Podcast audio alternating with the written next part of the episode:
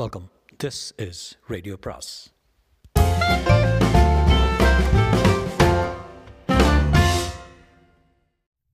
சுஜாதாவின் வசந்த கால குற்றங்கள் பாகம் 8.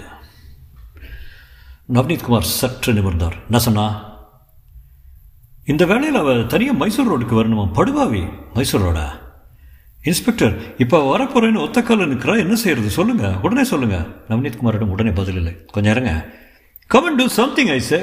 கொஞ்சம் ஒரு நிமிஷம் பொறுமையாக இருங்க. பொறுமை ஷிட் பொறுத்து வெறுத்து போச்சு. நான் கமிஷனர்கிட்ட பேசிட்டு உங்களுக்கு ஃபோன் பண்ணுறேன். அவர் மேலே பேசுவதற்குள் வெட்டினார். மேலே என்ன பேசுவார்? திட்டுவார், அவ்வளோதான். சற்று நேரம் டெலிஃபோன் மேல் கை வைத்து கொண்டு சிந்தித்தார். டயல் டவுனை கேட்டார். பிரபாகர் ராவுக்கு ஃபோன் செய்தார். சார், நவ்னீத் குமார் உங்களை இந்த நேரத்தில் டிஸ்டர்ப் செய்கிறதுக்கு விஷயத்த சொல்லுங்கள். பிரேமலதா மைசூர் ரோட்டுக்கு தனியாக வரணுமா? நான்சன்ஸ், அனுப்பாதீங்க. பின் என்ன செய்கிறதுன்னு அவர் ஆத்திரப்படுறாரு. நான் அவங்க கூட பேசுகிறேன். நீங்கள் உடனே அந்த வீட்டுக்கு போங்க. அதுக்குள்ளே நான் என்ன செய்யணுங்கிறத உங்களுக்கு சொல்கிறேன். பிரபாகர் ராவ் பரமானந்தை டெலிஃபோனில் கூப்பிட்டார். ஹலோ, மறுபடியும் நீயே பிளடி? பதட்டப்படாதீங்க பிரபாகர் ராவ். இது என்ன சொன்னா? தனியாக மைசூர் ரோட்டுக்கு இந்த வேலையில் வரணுமா? வந்தா இந்துவை திருப்பி கொடுத்துருவானா? மறுபடியும் ஃபோன் செய்கிறதா சொன்னானா? இல்லை, வெட்டிட்டான். இடம் ஏதாவது சொன்னானா? சரியாக 2 மணிக்கு ரெம்கோ கேட்லேருந்து ஒரு ஃபர்லாங் தள்ளி வரணுமா? BHEL ஃபேக்ட்ரியாமே தெரியும். மிஸ்டர் பிரபாகர் ராவ், என்ன செய்ய போகிறீங்க? உங்கள் மிஸ்ஸஸ் என்ன பதில் சொன்னாங்க? வரேன், நிச்சயம் வரேன். இப்போ புறப்பட்டு தயாராக இருக்கா? அவளை வீட்டில் கட்டி பிடித்து சமாளிக்கிறது கஷ்டமாக இருக்குது. போகிறேன் நடரா. போகக்கூடாது. இதை நீங்கள் அவங்ககிட்ட சொல்லாதீங்க. என்ன செய்ய போகிறீங்க? அவனை நாங்கள் போய் பிடிக்க போகிறோம். எப்படி? அதை எங்ககிட்ட விடுங்க. இப்போ நவ்னீத் குமார் வருவார். வந்த உடனே அவரை என்னை ஃபோன் பண்ண சொல்லுங்கள். போலீஸை பார்த்ததும் அவன் என் பெண்ணை சேதம் பண்ணிட்டா. அவன் போலீஸை பார்க்க போகிறதில்ல, ஒரு பொண்ணை அல்காலி பேக். பிரபாகர் டெலிஃபோனை வைத்து விட்டு தன் மனைவி எழுப்பினார். குளிர்ந்த சில்லென்ற காற்று சுனிலின் முகத்தை வருடியது. கார் கேசட்டில் சங்கீதத்தை தேடினான், தட்டினான். மெட்டுக்கு ஏற்ப சீட்டி அடித்துக்கொண்டு மிக வேகமாக சென்றான். ராஜாஜி நகர் 6வது பிளாக் ஹொசஹல்லி ரோடு என்று குறுக்கே கடந்து மைசூர் ரோட்டில் திரும்பினான். சற்று வேகத்தை குறைத்து BHELஇன் புதிய வாசலை கடந்தான். எதிரே லாரிகள் விரைந்து வந்தன. போலீஸ் வரும் என்று தெரிந்தால் என்ன ஆகும் என்று அழுத்தமாக எச்சரித்திருக்கிறான். போலீஸ் வரமாட்டார்கள், இல்லையே, அவர்களை நம்ப முடியாது. வருவார்கள், வந்து எங்கேயாவது பதுங்கியிருப்பார்கள். மனத்தின் ஒரு மூலையில் போலீஸ் வரட்டும் என்று விரும்பினான். அவன் விசித்திரமான எண்ணங்களில் சிக்கலில் குழப்பத்தில் அபாயகரமான போலீஸ் வகையை வலையின் நட்ட நடுவே அவளை தன் காரில் அழைத்து செல்வதில் தான் துடிப்பும் த்ரில்லும் இருக்கிறது என்று தீர்மானித்தான். அதே சமயம் அசட்டுத்தனமாக மாட்டிக்கொள்ளக்கூடாது. சுனில் யார் அவர்களுக்கு தெரியாது. சுனில் ஒரு மாமேதை. அபாயம் அவன் பிறப்புரிமை. அவன் இரத்த ஓட்டத்தில் அபாயம் இருக்கிறது. அவன் சொல்லில் செயலில் எல்லாம் அபாயம். அபாயகரமாக வாழ, அபாயகரமாக இறக்காதே, தப்பித்து 100 கிலோமீட்டரை தோடு. காரில் சுனில் தனியாகத்தான் இருந்தான். இந்து இல்லை. அந்த பெண் வீட்டில் தனியாக தூங்குகிறாள். அறை பூட்டப்பட்டு விட்டது. அவள் எழுந்து சப்தமிட்டால் கேட்காது. எல்லா கதவுகளையும் அடைத்து விட்டான். எல்லா திரைகளையும் தளர்த்து விட்டான். சுனில் தன் காரின் விளக்குகளை அணைத்து சற்று தூரம் சென்றால் இந்த இடம்தான், இந்த இடத்தில் தான் வர சொல்லியிருக்கிறேன், அடையாளம் கொடுத்திருக்கிறேன். மனத்தில் அந்த சம்பாஷணை மறுபடியும் ஓடியது. பிரேமா, எப்படி இருக்க? ஐயோ, ப்ளீஸ் என் பெண்ணை கொடுத்துரு, எது வேணுமாலும் செய்கிறேன். சரியா? மைசூர் ரோடு தெரியுமா? அதில் BHEL ஃபேக்ட்ரி இருக்குல்ல, ஒரு ஃபர்லாங் தூரத்தில் 8 என்று ஒரு மயில் கல் இருக்கு. வரேன். 8 எனக்கு பிடிச்சமான. நான் பிறந்தது 8ல். நான் பிறந்த வருஷத்தை கூட்டினால் 8. மாதம் ஆகஸ்ட்டு. அங்கே வர்றையா? சரி. தனியா போலீஸ் கூடாது. இல்லை, உன் பெண்ணை அவனிடம் சேர்ப்பித்துடுறேன். சரியா 2 மணிக்கு அங்கே ஆயிரு. சரி. சுனில் 8 மைல் கல்லின் முன் காரை நிறுத்தினான். காரை ரிவர்சல் செய்து மரத்தடியில் சற்று ஒதுங்கி கொண்டு காத்திருந்தான். சுனில் சில விஷயங்களில் கெட்டிக்காரன். கிளம்பு முன் சிந்தையாக ஜாக்கிரதையாக காரின் நம்பர் பிளேட்டுகளை நீக்கி சீட்டில் வைத்திருந்தான். இதனை பெங்களூரின் இரவு விளக்குகள் வானம் மஞ்சளாக இருந்தது. இரட்டையாக லாரி கண்கள் தூரத்தில் நடுங்கிக் கொண்டே நெருங்க அகர அசுர அலறலில் விஷின. சுனில் கைகடிகாரத்தின் விளக்கை தட்டி பார்த்தான். 1:55. சுனில் காத்திருந்தான். கடிகாரத்தின் இரட்டை புள்ளிகள் கண் சிமிட்டு 56ஆக மாறியது. சுனில் ஜாக்கிரதை. சுனில், நீ அகப்படப் போகிறாய். அகப்பட்டால் என்ன? எப்படி அகப்பட முடியும்? ஒரு குடிமகனுக்கு மரத்தடியில் காரை நிறுத்த உரிமை கிடையாதான? என்றால் யார் வந்தாலும், அது ஒரு பெண்ணாக இல்லை என்றால் உடனே காரை கிளப்பி வருகிறவனை வீழ்த்தி டட்ட டட்டன்னு துப்பாக்கி ஒலிக்குமா? ஜன்னல் சிதறுமா? பார்த்துடலாம். காத்திருக்கண்ணே, அந்த கணம் வரப்போகிறது. சுனிலின் இதயம் வெடித்து விடும் போல துடித்தது. அதோ மெல்ல தனியாக ஒரு பெண் சின்ன சின்ன அடி எடுத்து வருகிறாள். அவள்தான் சொன்ன பேச்சை கேட்டிருக்கிறாள், தனியாக வருகிறாள். Oh yes, this is exciting, this is pure sex. வா பிரேமலதா, எட்டியும் எட்டாத இளம் தளிரே வா. அந்த பெண் தயங்கி தயங்கி அவனை நோக்கி வருகிறாள்.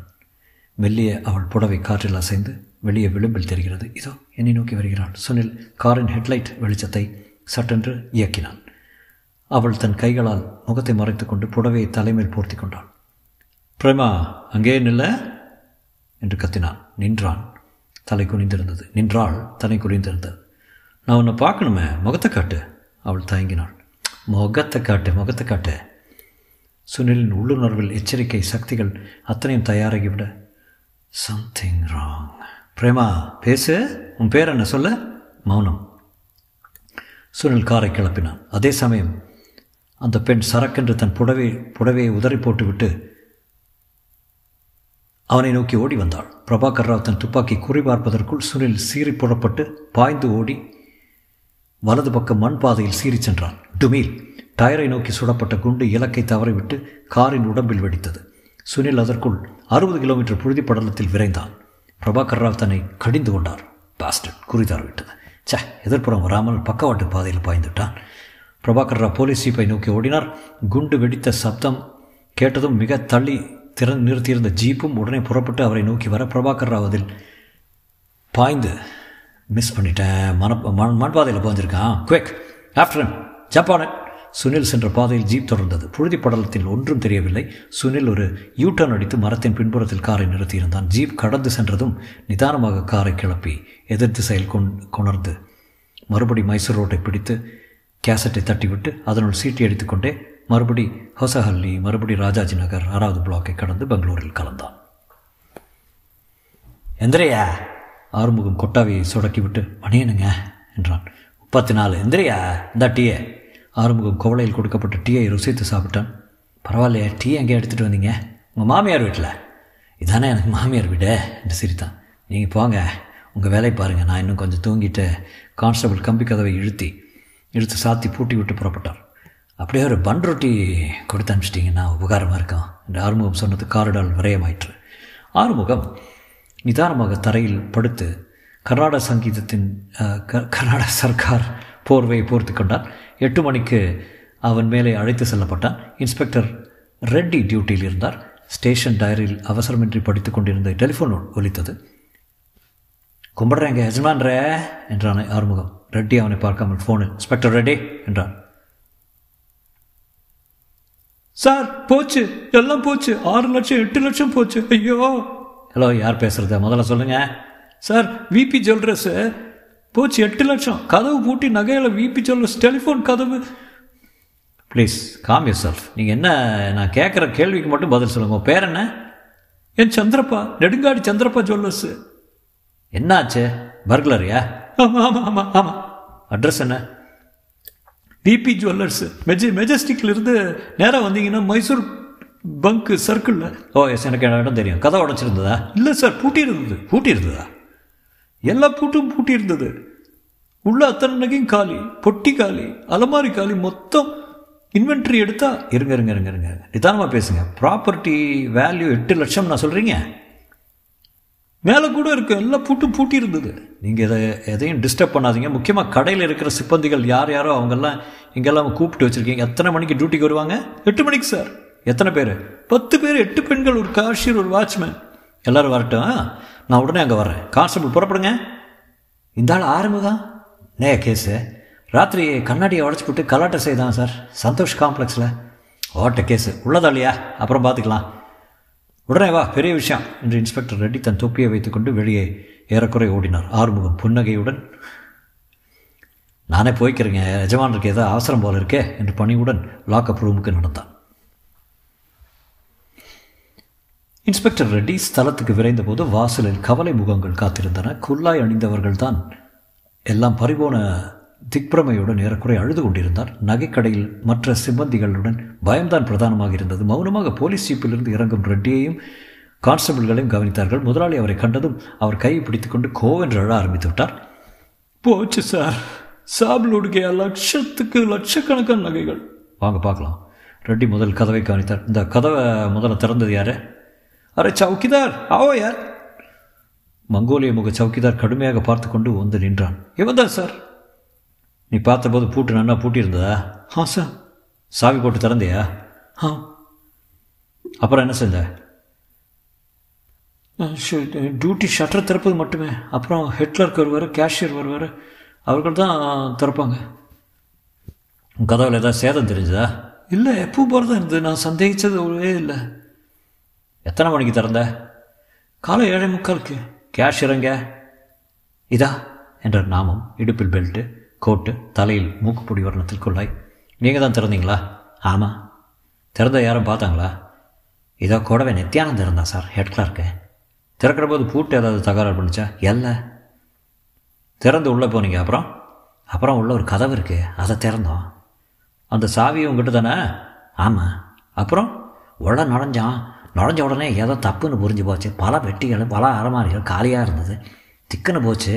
உடனே முதலாளிக்கு ஃபோன் பண்ணி, இருங்க இருங்க இருங்க இருங்க, இந்த பூட்டுகளெல்லாம் டூப்ளிகேட்ஸ் உண்டா? உண்டு.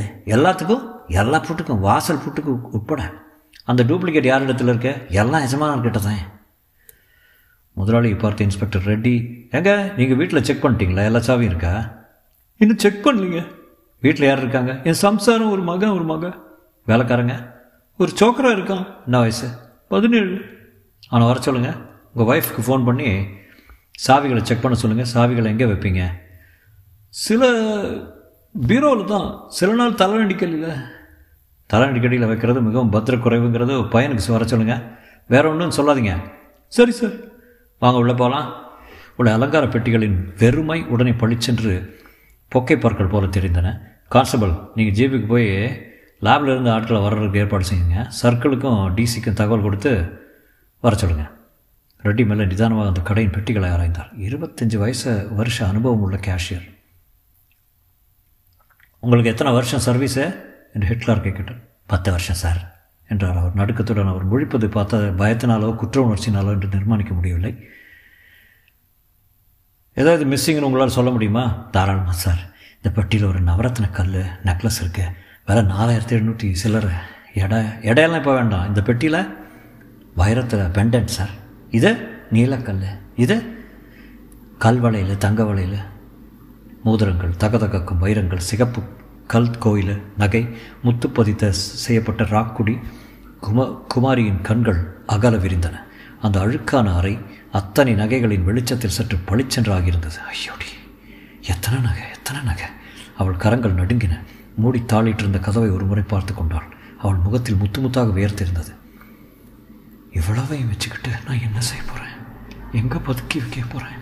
பாவிப்பாயை ஜெயிலுக்கு போயிட்டானே, என்னை மட்டும் தனியாக விட்டுட்டு. தட் தட் தட் என்று கதவு தட்டும் சப்தம் கேட்டது.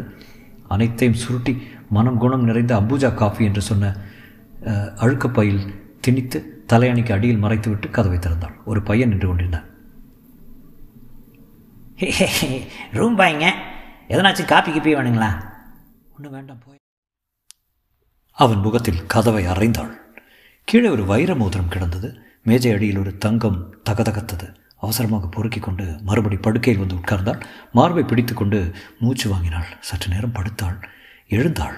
தலையணையை நகர்த்தி அந்த பையை எடுத்தாள். குமாரிக்கு சிரிப்பாக வந்தது. ஒரு விதமான வெறி வந்தது போல சிரிப்பு. மொத்தம் லட்சம் இருக்குல்ல, ஒன்றையும் விற்க முடியாது, விற்கக்கூடாது, விற்ற மாட்டிக்கிட்டேன். குமாரி தன் அந்த அந்த நகைகளை மறுபடியும் ஒவ்வொன்றாக எடுத்து அணிந்து கொள்ள தொடங்கினாள். அந்த பாடாவதி ஹோட்டல் அறையில் ரசம் போன கண்ணாடி முன் நின்று கொண்டு காதில், மூக்கில், கழுத்தில், உச்சந்தலையில் எல்லாம் வைரங்களால் அமைத்து கொண்டாள். நெக்லஸ் மொத்தம் 12 சார். அப்புறம் என்றார் ரெட்டி. ஏறக்குறைய என் ஞாபகத்தின்படி அவ்வளோதான் சார். சரி, ஒரு இன்வென்ட்ரி எடுத்து கொடுத்துருங்க. கூடவே மதிப்பையும் பேசிட்டு போட்டு கொடுத்துருங்க. டிசி வந்தால் முதல்ல ப்ராப்பர்ட்டி வேல்யூ கேட்பார் சார். சார் கண்டுபிடிச்சிருவீங்களா சார்? அவசரப்படாதீங்க. இவங்கெல்லாம் யார்? சேல்ஸ் பெண்ணுங்க. 8 பெண்கள் வரிசையாக நின்றார்கள். விடவிடத்து போய் கண்களில் பயரேகைகளுடன் ஒருத்தி மட்டும் தைரியமாக நிற்கிறாள். தனியாக விசாரிக்க வேண்டும். இவ்வளோதானே? கடையில் வேலை செய்கிற ஸ்டாஃப் எல்லோரும் இருக்காங்களா? எல்லோரும் இருக்காங்க சார், ரெட்டி நிதானமாக பேசினார். பாருங்கள், உங்களுக்கு எல்லாருக்கும் பொதுவாக சொல்கிறேன், உங்களுக்கு யாராவது இந்த காரியத்தை செஞ்சுருந்தீங்கன்னா எங்களால் கண்டுபிடிக்கிறது ரொம்ப சுலபம். போலீஸ் நாய் வந்து அவுன்னு ஒரு குரல் வலையை பிடிச்சிரும். அதுக்கு முந்தி நீங்கள் போலீஸ்க்கு ஏதாவது தகவல் சொல்ல விரும்புனீங்கன்னா தாராளமாக எங்கிட்ட சொல்லலாம். கன்ஃபஸ் பண்ணிக்கிட்டானா தண்டனை குறைச்சல, மறைச்சி வச்சு கண்டுபிடிக்கிற வரைக்கும் பார்க்கலாம்னு யாராவது நினச்சா அது அசட்டுத்தனா. முன்னாலேயே எச்சரிக்கை செஞ்சுட்டேன். உங்கள் ஒவ்வொருத்தரையும் தனியாக விசாரிக்க வேண்டியது என் கடமை. அதில் நீங்கள் கோபம் கொள்ளக்கூடாது. என்ன ஏதாவது யாருக்காவது சொல்ல விருப்பமா? எல்லோரும் மௌனமாக இருந்தார்கள். முதலாளி திரும்ப வந்து, அந்த பையன் வர சொல்லியிருக்கேன் சார், வேறு யாராவது வேணுமா? சாவி குத்து பத்திரமா இருக்குது. கடையோட சம்மந்தப்பட்டவங்க அத்தனை பேரும் வேணும். என் மகன், உங்கள் மகன் உட்பட நாங்கள் யாரையும் குறிப்பாக சந்தேகிக்கல, எல்லாரையும் சந்தேகிக்கிறோம். இதுதான் எங்கள் ஆரம்பம். ரெட்டி மெதுவாக கடையின் உட்புறத்தில் கீழ் ஆராய்ந்தார். நீங்களாம் இங்கே இருங்க, எங்கூட வர வேண்டாம். தரை மார்பிளக்ஸ் பளபளப்பில் ஒளிர்ந்தது. ஓரத்தில் ஒரே ஒரு வளையல் துண்டு கிடைத்தது. அதை பத்திரமாக பொறுக்கி கொண்டார். ஹெட்லார்க் சார், கொஞ்சம் இங்கே வாங்க.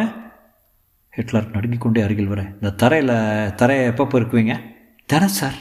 தினம் எப்போ? கடை மூடுறதுக்கு முன்னாடி. யார் பெருக்குவாங்க? முதலாளி வீட்டிலேருந்து பையன் வருவான் சார். துப்புரவாக பெருக்குவானா? துப்புரவாக தான் சார் பெருக்குவான். அதாவது ஏதாவது பெருசாக துண்டு கிடந்தால் தெரிஞ்சு போயிடும். நான் பார்த்து தானே இருப்பேன். குப்பை சேரும் பாருங்கள், அதை கூட கையால் நேரடி பார்த்துட்டு தான் எடுத்துகிட்டு போக விடுவேன். Very good. வளையல் துண்டு. பெண்கள் பெண்கள். எதிரே நின்று கொண்டிருந்த 8 பெண்களை பார்த்தார். அதில் சற்று முறைப்பாக இருந்தவளை, நீங்கள் வாங்கம்மா என்றார். அதே சமயம் ஆரவாரமாக வெளியே பூட் சத்தம் கேட்க பிரபாகர் ராவும் சர்க்கிள் இன்ஸ்பெக்டரும் இன்னும் சில ஆஃபீஸர்களும் வருவது தெரிந்து ஓரத்தில் ஒதுக்கி விரைப்பாக சல்யூட் அடித்தார். பிரபாகர் ராவ் உள்ளே நடந்தது. நரடே என்றார். Heavy loss commissioner sir. சப் காயப் ஹோ கயா. சிப்ரோ घबराए मत सेठ जी, हम लोग आ गए ना. இன்ஸ்பெக்டர் ரெட்டியை தனியாக அழைத்து சென்று பிரபாகர் ராவ் அவர் தோளில் கை போட்டு, ஏதாவது தெரிஞ்சதா? ஷியோர் சார், இன்சைட் ஜாப்னு நினைக்கிறேன். எப்படி சொல்கிறீங்க? எல்லா பூட்டும் பூட்டியிருக்கு. Yes sir, interesting. ஒரு பொண்ணுடைய வேலைன்னு இதுன்னு சொல்லலாம். எப்படி? இதை பாருங்கள், வளையல் துண்டு. அந்த 8 பெண்களில் ஒருத்தி. ஓடாதீங்க ஓடாதீங்க, முதல்ல எவிடன்ஸ் எல்லாம் பார்க்கலாம். பிரபாகர் தீர்மானமாக அந்த நகைக்கடையை மறுபரிசீலனை செய்து தொடங்கிய போது ஒரு கான்ஸ்டபிள் அவரிடம் வந்து ஒரு காகிதத்தை கொடுத்தார். அவர் காரில் இருந்த ரேடியோ தொடர்பின் மூலம் கிடைத்த செய்தி அது. திருமதி பிரேமலதாவுக்கு ஒரு தபால் பார்சல் வந்திருக்கிறதாம், திறக்கவே பயப்படுகிறார்களாம்.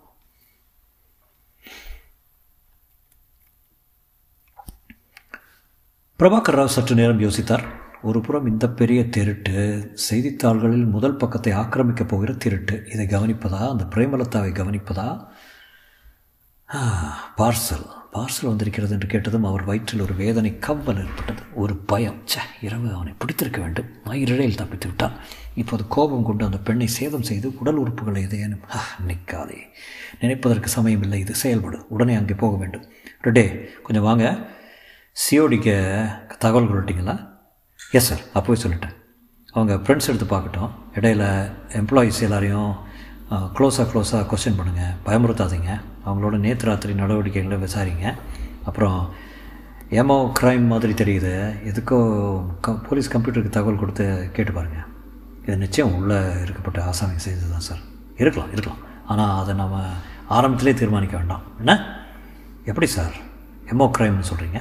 சொல்கிறேன். முதல்ல சிப்பந்திகளை தீர விசாரிங்க.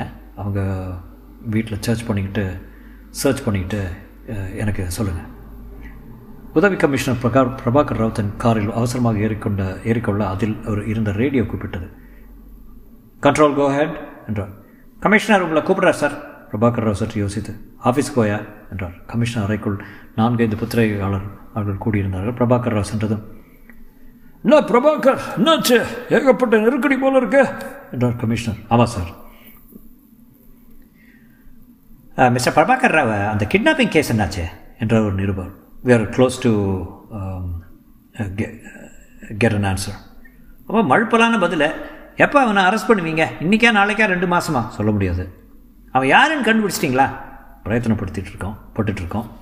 சமீபத்தில் பெங்களூர் குற்றங்கள் அதிகமாக இருக்கு, அதற்கு ஏதாவது காரணம் சொல்ல முடியுமா? ஜென்டில்மேன், நான் உங்களை மறுபடியும் அழைக்கிறேன். போலீஸ்கிட்ட திட்டவட்டமாக தகவல் கிடைத்த உடனே அழைக்கிறேன். அப்போ அது வரைக்கும் பிளாங்க் தான். அப்படி இல்லை, பிரபாகர் ராவ் சிரமப்பட்டு கோபத்தை அடக்கி கொண்டார். நிறைய கண்டுபிடிச்சிருக்கோம், ஆனால் அதை இந்த கட்டத்தில் பத்திரிகையாளருக்கு சொல்கிறதுல கேஸ் பாதிக்கப்படும்.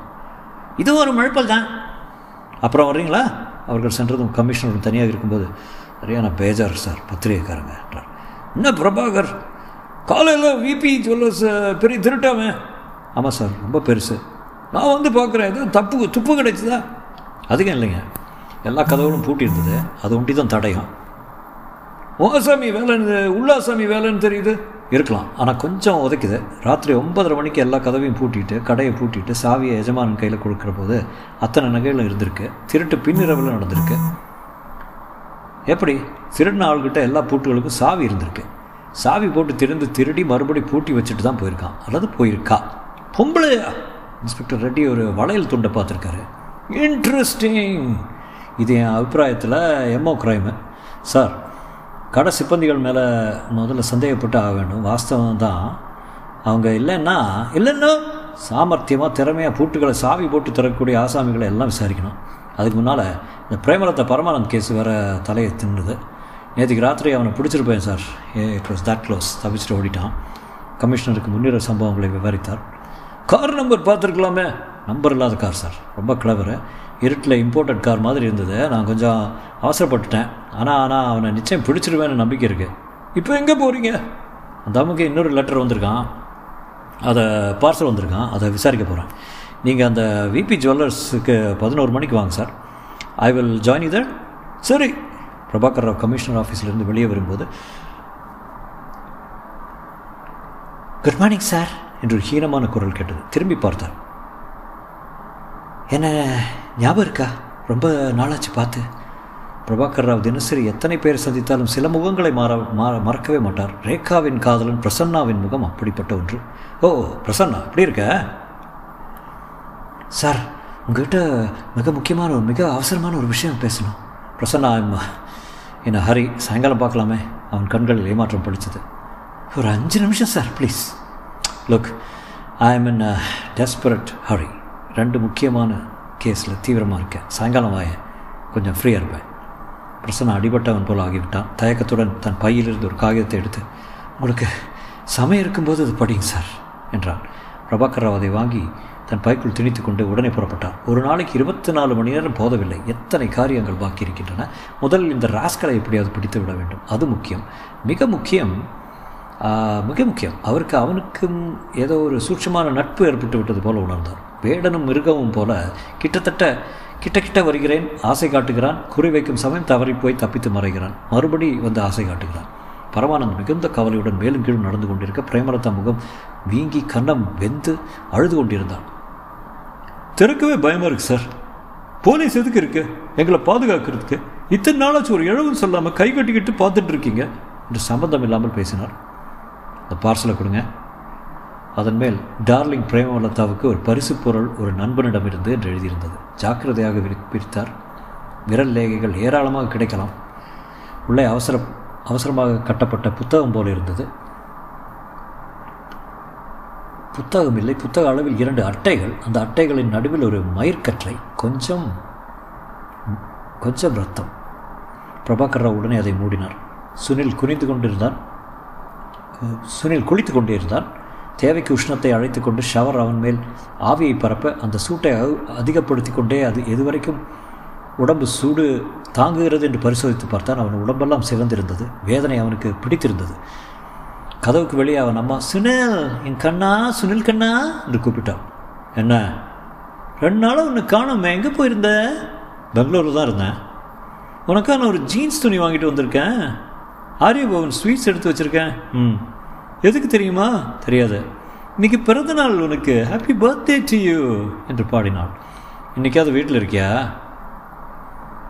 அப்பா எங்க? பாம்பே போயிருக்கார் செக்ரட்டரி கூட. எனக்கு முக்கியமாக வேலை இருக்குது. நானும் நீ சினிமா போகலாமா? அப்புறம் டாப் காஃபிக்கு போய் விருந்து சாப்பிடலாமா? வேண்டாம், எனக்கு வேலை இருக்குது. இன்றைக்கி ஒரு நாள் சந்தோஷமாக இருக்கலாமே, ஒரே ஒரு நாள். உன் அம்மா சொல்கிறது கேளேன்.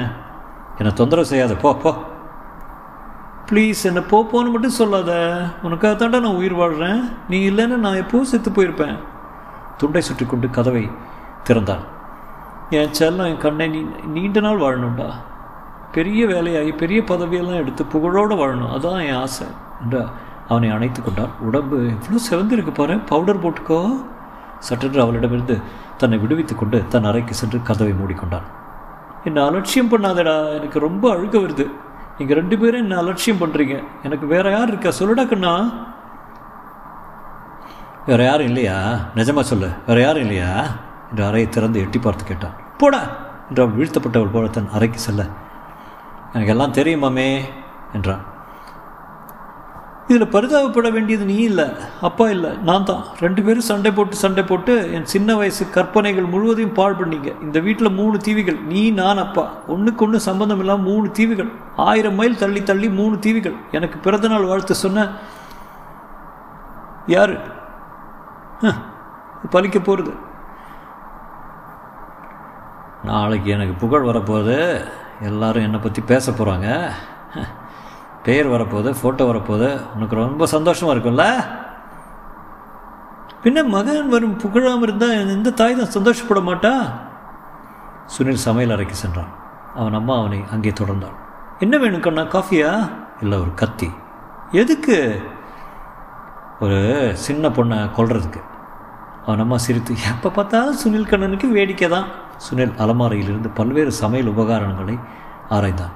அம்மா எனக்கு பணம் கொடு, இதை எடுத்துகிட்டு வரேன் கண்ணா என்று படுக்கை அறைக்கு சென்றான். சுனில் காய்கறி நறுக்கும் ஒரு எவர்சில் ஒரு கத்தியை தேர்ந்தெடுத்தான். அதன் முனையை சோதித்து பார்த்து அதை ஒரு காகிதத்தில் சுற்றி பேண்ட் பைக்குள் போட்டுக்கொண்டான். தொடரும்.